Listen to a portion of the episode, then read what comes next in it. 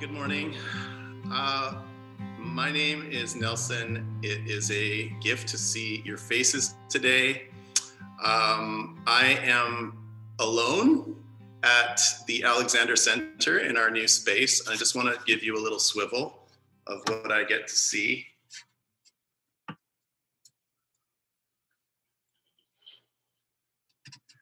You know and so i'm alone but in another sense i'm very much not alone. I, I feel a connection to all of your hearts and uh, your faces many of your faces whom i know and scrolling through uh, there are people that i don't know names that i don't recognize but really grateful that you've joined us here today. And in the words of huey lewis i am happy to be stuck with you. In this mega zoom room i don't think i've ever quoted huey lewis before in a sermon um, I don't know how you're coming into this space today. I know you're coming with color. I know you're coming with enthusiastic um, response of Christ is risen, he is risen indeed. Uh, I don't know how ready you feel to hear an Easter sermon. And to be honest, over the past couple of weeks, it's been hard to get to the place where I feel truly ready to deliver one. Is anyone else finding a new resonance with Holy Saturday? Just me? Can I just say, if that's you, it's okay to be in that space. If you're looking for some sort of happy switch to turn on, but it's eluding you, it's okay. It doesn't exist. Whenever I find myself uncertain or unsure, something that always tends to help is hearing a story. Uh, we've heard uh, the rendering of the Easter story from John's Gospel. Adding my thanks, Kathy, to you for reading that. But here's another version from the Gospel of Luke. At the crack of dawn on Sunday, the women came to the tomb carrying the burial spices they had prepared. They found the entrance stone rolled back from the tomb, so they walked in. But once inside, they couldn't find the body of the Master Jesus. They were puzzled, wondering what to make of this. Then, out of nowhere, it seemed, two men, light cascading over them, stood there. The women were awestruck and bowed down in worship. The men said, Why are you looking for the living one in a cemetery? He's not here, but raised up. Remember how he told you when you were still back in Galilee that he had to be handed over to sinners, be killed on a cross, and in three days rise up. Then they remembered Jesus' words. They left the tomb and broke the news of all this to the eleven and the rest Mary Magdalene, Joanna, Mary, the mother of James, and the other women with them, kept telling these things to the apostles. But the apostles didn't believe a word of it, thought they were making it all up. But Peter jumped to his feet and ran to the tomb. He stooped in to look and saw a few grave clothes, that's all. He walked away puzzled, shaking his head. Easter Sunday. That's how the first part of it happened, according to the witness of Luke in his gospel. Easter Sunday, the day when, just as the sun was coming up, some women who had been close to Jesus came to the tomb to anoint a body they weren't able to find. The day the church around the world remembers and celebrates and chooses to trust and keep living into even when it's hard. The day we tell the story, again, of one who willingly emptied and sacrificed himself to show love to everyone, who overcame death by his own death, who rose in bodily form from the dead and is alive present, and active by his spirit and through his people. Easter Sunday, the day when we intentionally pause to consider together why the resurrection matters, what it means that Jesus is alive today, how it is that our declaring together that Christ is risen, he is risen indeed, even though we may be a bit scared and disappointed, somehow it helps us to be a little bit hopeful Easter Sunday, the day that is both the heart of the good news that animates all of us and a mystery that causes puzzlement, raises questions, and invites us into curiosity, just as it did for the women, and just as it did for the men who eventually believed them. Easter Sunday, also not coincidentally, is the day we're starting a new series called The Third Way. The third way is language we use often in our milestone statement, but it isn't just a way we want to practice together in relation to the inclusion of our LGBTQ plus and SSA siblings. I'm excited. We've got several weeks ahead now through our teaching moment to explore this further. For now, I'll just say I find it helpful to think of the third way simply as the Jesus way, the way of loving our enemies, another option between fight and flight, a way of being in the world that Jesus called the narrow path because it is not the ego's default or preferred method. The third way isn't some cool new idea, although it is a relatively new language for us. The third way is a way of being that's been embodied before. It's in our DNA as a church that has emerged from the historic Anabaptist tradition, a stream that is neither Protestant nor Catholic, but literally a third way. And it's a way that has everything to do with Jesus. It has everything to do with how we see Jesus, how we understand who he was, what he taught, what he came to be and do for human life everywhere. And it has to do with how Jesus sees us. So that's a bit about today, a bit about where we're going in the coming weeks. We want to return to the story we've just heard and see what it might hold for us on this Easter morning. So I invite you to notice a few things with me. First, shouts to the women. Shouts to the women for their beautiful intention to anoint Jesus' body, for getting up and going to the tomb before sunrise, for being present. A few verses later, we have the interaction with the two brightly lit men in the garden. Some think they're angels.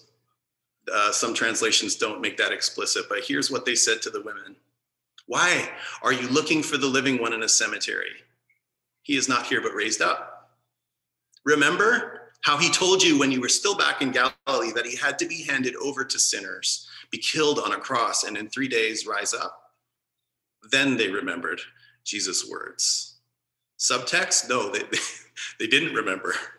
They weren't able to make the connection, which notice is the very etymology of the word. To remember is to put back together. They needed another reminder, as do we. More on that in a bit. In the next part, we have the women breaking the news to the apostles, who were men, the apostles not having it. Hmm, women not being believed by men. And some people say the Bible isn't relevant anymore. Even so, we need to be careful not just to read the story through a 21st century lens.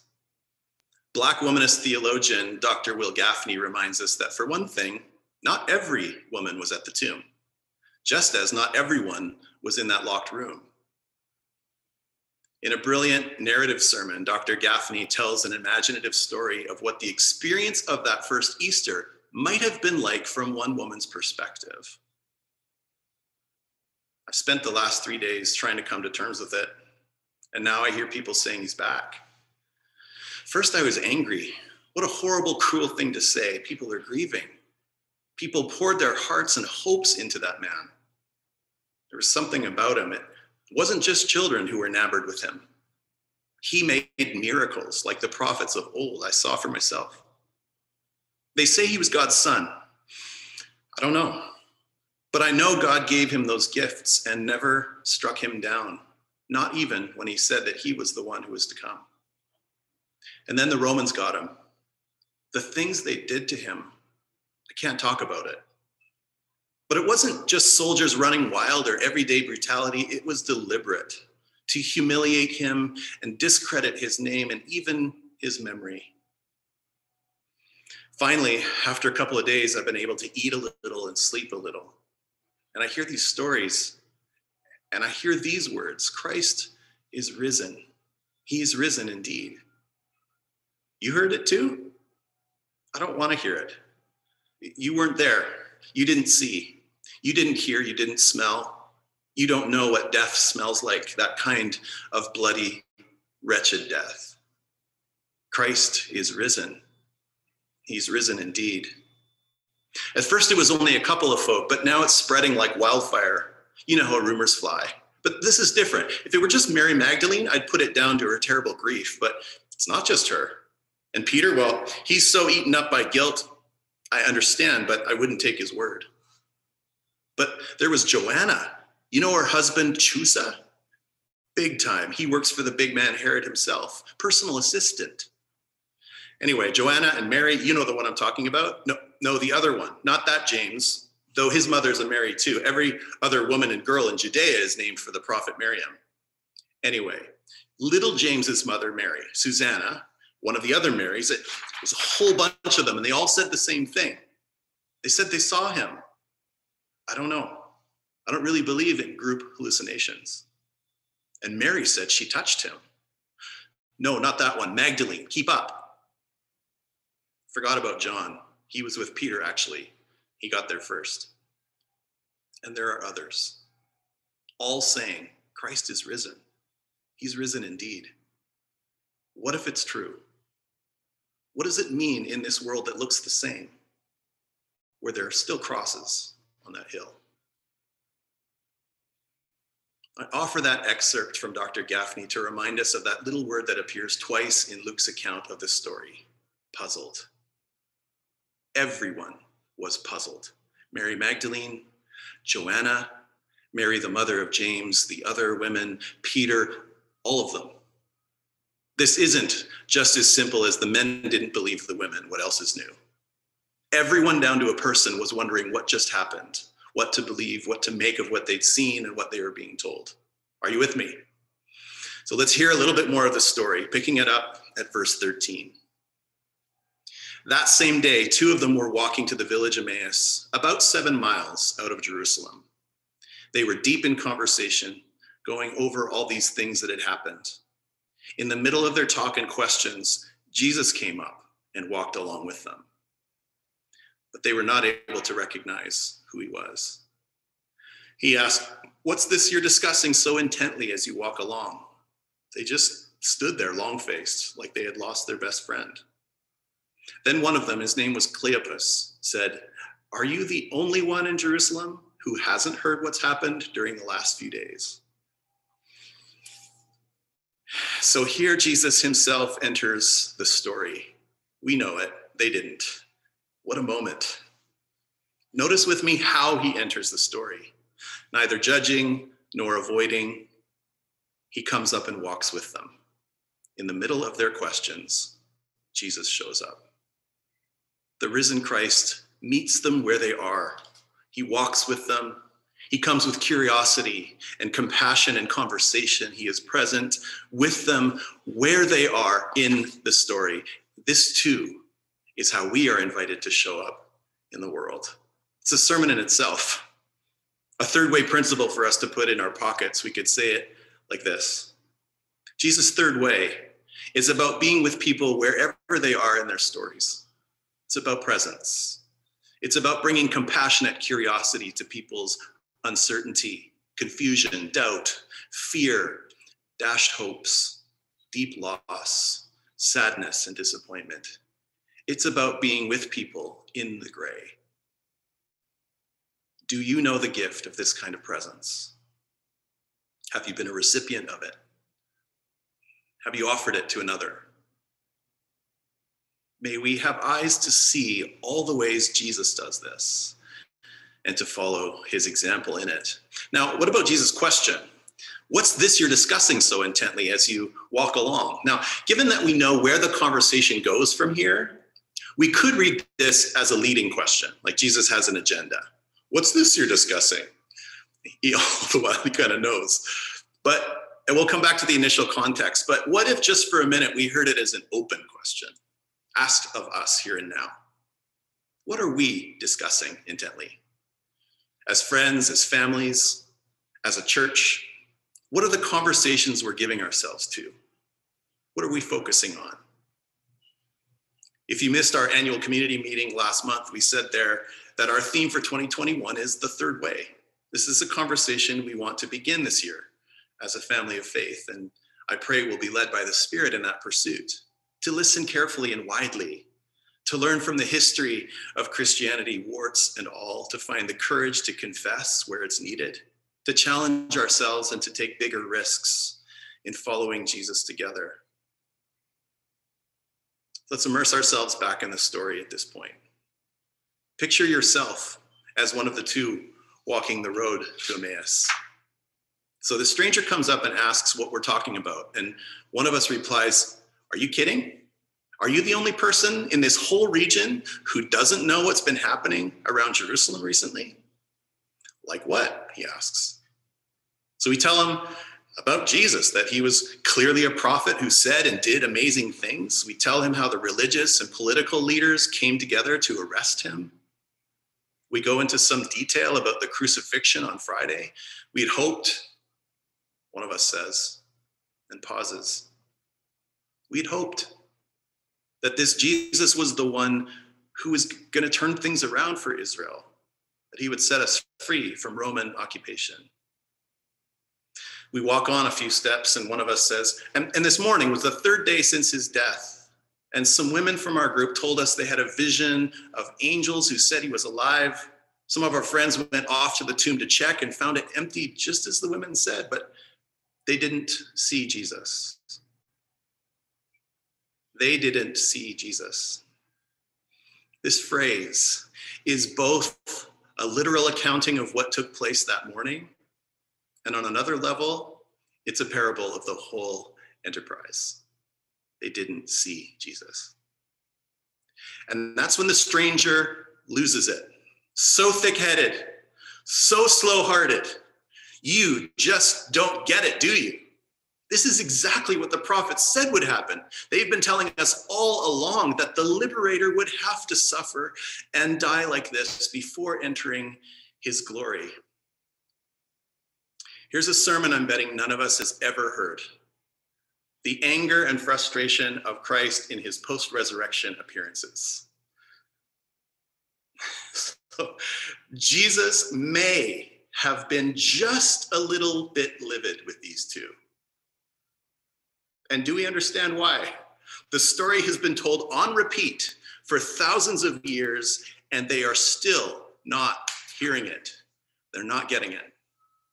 And if you're the storyteller, if you're the crux of the story itself, you're repeating yourself, you're saying it a different way, you're giving examples, pictures, images. I am the bread, I am the vine, I am the way, the truth, the let you offer demonstrations, not only words, but actions, embodied reminders, and, and, and there comes a point where people's inability, incapacity, or refusal to listen reaches a boiling point.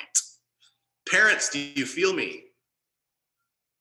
We may read this through our cultural lens and think Jesus was being a bit harsh. Cut these guys some slack. I don't know. I think we need to let Jesus be frustrated for a hot minute. And, and, may we also hear clearly what's beneath that frustration and anger. After his little outburst, Luke tells us he started at the beginning. He started at the beginning. He tells them the story one more time. Jesus wants us to get it, to hear the story for what it holds for us, to find grace to open ourselves to it, to allow it to speak us back to life. What began as an angry rebuke, some name calling, didn't stop there. He stayed with them and patiently reframed the entire narrative again. How long did it take is a question that I asked myself as I was looking at this story. Well, the distance from Jerusalem to Emmaus, it says right there in Luke's text, is about seven miles. So, did the math, a leisurely walking pace, that's probably about two hours. In another sense, though, it's been over 2,000 years, and we still need Jesus' help to understand the scriptures in this way, in a way where we see clearly that the whole thing is about Him. What happened next? Imagine with me again. Well, at this point, we realize we've reached home already, and as we slow down, the stranger just keeps walking. We plead with him, stay here with us. It's getting late. Soon's gonna, it's gonna be dark. And so he comes in and we sit down at our little table for a meal. He reaches to the center of the table and he takes a loaf of bread and gives thanks for it. He breaks it and hands a piece of it to each of us. And it hits us at the same instant. This isn't a stranger. This is, it couldn't be. Yes, this is Jesus. We look down at the fragment of bread in our hands and we look back up at the stranger and he's gone. I've been struck by a few things in this story this time around. Isn't it amazing how that can happen? Older we get, these familiar stories can still reveal new discoveries. So here's the thing going back a bit, did we notice that when these two heard Jesus tell the story, when they heard Jesus tell the story in retrospect, they wanted to hear more? even though they may have felt a bit dumb and sheepish at first, being called out as thick headed and slow hearted and all, they couldn't wait, despite all of that, to sit down together and share a meal. And they sit down, and the stranger takes and blesses and breaks and gives. And their eyes are opened, and there's the moment of recognition. And then Jesus vanishes. After that, you can almost hear them talking, one interrupting the other. When he spoke about Moses and the prophets, did you feel inspired? Yes. Like my heart was glowing hotter and hotter until it was ready to ignite.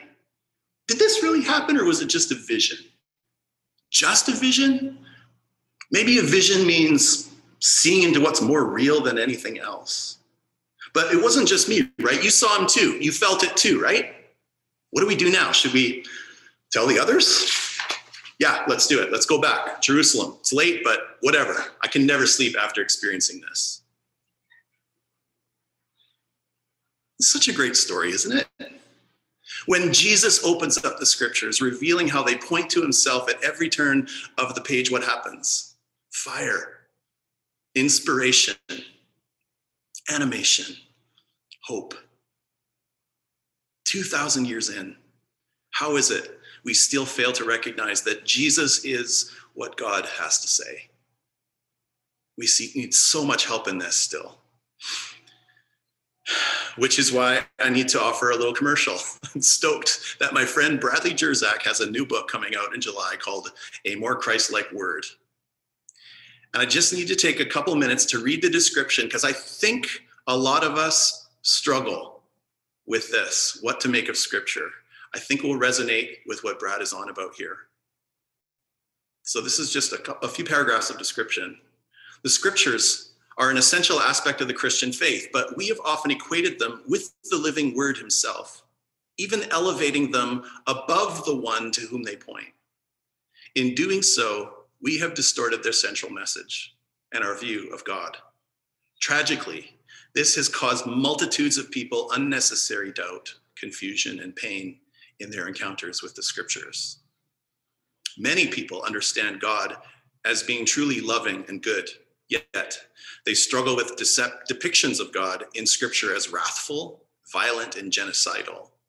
These toxic texts have caused some to set aside their Bibles as R rated and unreliable. They have led others to completely reject their faith. Author and theologian Bradley Jersak has wrestled deeply with such passages over many years. He has experienced the same questions, doubt, and pain. So, in a more Christ like word, he offers a clarifying and freeing path forward, whether you consider yourself a believer, doubter, or a skeptic, inviting you to a better and more ancient way to read the scriptures. He calls this path the Emmaus Way because it focuses on Jesus Christ as the final word on God. It demonstrates how all scripture, by design, points to Jesus revealing the true nature the Father. So, in this book, he's going to explain how modern literalist, biblicist approaches to scripture have failed us, and so has any approach that would have us disregard scripture entirely. So, here's a third way principle to apply to our interactions with scripture let Jesus be the primary interpreter of the story. Learn to see this collection of witnesses' writings through a Jesus shaped lens. This is the approach we've been trying to live into at Artisan. If you've been around, hopefully you've seen this. I look forward to learning how to do this more intentionally, more effectively, and helping others to do it as well. Here's another observation from the story. Having a complete grasp of who we are and where we are in the story is not a precondition for relationship. Jesus was willing to break bread with these heartbroken, puzzled, bewildered disciples, even though they had momentarily lost the plot.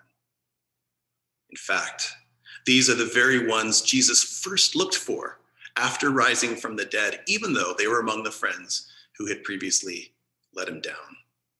Isn't that something? Let's return to the aftermath of the story. Imagine with me the two disciples thinking through what a risen Christ means. Well, it means Jesus was right after all, that everything he stood for has been vindicated. Yeah, and that we never have to fear Caesar and the forces of empire again, that their only real weapon is fear. And if we lose our fear, what power remains? I love how Dr. Wil Gafney put it there is a hope that the empire cannot take away from us, even with the threat of death, even with the certainty of death. Imagining disciples again saying, Death has lost its sting. Ha! That means we can stand tall and speak the truth just like Jesus did. This changes everything. It's not just that Jesus has been resurrected, it feels like we've arisen too. We were in a tomb of defeat and despair, but now look at us. We're truly alive again. And they go on to recall what Jesus said about his body and blood on Thursday night and what happened on Friday when his body and blood were separated from one another on the cross. That's what crucifixion is the slow, excruciating public separation of body and blood. What if every time we come to the table, in remembering Jesus, we are making space for his body and blood to be reunited and reconstituted in us? One writer asks it this way Could our remembering him actually remember and resurrect him in our hearts, our bodies, our lives? Could his body and blood be reunited in us so that we become his new embodiment? Is that why we saw him and then didn't see him? Because the place he most wants to be seen is in our bodies, among us, in us. I want to close with one more quote from Brian McLaren and then invite us to the Lord's table and a time of response. Resurrection has begun. We are part of something rare, something precious, something utterly revolutionary. It feels like an uprising, an uprising of hope, not hate, an uprising armed with love, not weapons an uprising that shouts a joyful promise of life and peace, not angry threats of hostility and death. It's an uprising of outstretched hands, not clenched fists. It's the someday we have always dreamed of, emerging in the present, rising up among us, within us. It's so different from what we expected, so much better. This is what it means to be truly alive. This is what it means to be en route, walking the road to a new and better day. And so we declare it again together three times Christ is risen, he is risen indeed. Christ is risen, he is risen indeed.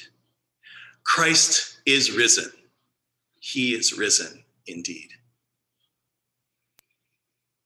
In just a moment, I want to lead us in the table liturgy that we rehearse every week. But first, I want to say a bit about our song of response today, which will be a video recording of a song called The Cross Made the Change. It's by Justin Gray and Common Hymnal. It's a song that's all about how we see Jesus and what happens based on that seeing, on that recognition. It's seven minutes, uh, but to me, it doesn't feel nearly that long. If you have the option of something a little better than laptop audio, I encourage you to connect to it. Otherwise, crank up those Mac Pro speakers, push them to the max. Um, they're not going to be words on the screen for the song, but near the beginning, there are some oohs that you'll be led in. Harmonize with them like I know you can, Artisan Church. Man, I miss singing with you all. Whew. And the chorus simply repeats, It's the cross that made the change. You'll catch on. Later, there are some repeated phrases you can join in as well. Have fun with it, receive it, be with it, sing with it. And a blessed Easter to you, dear friends.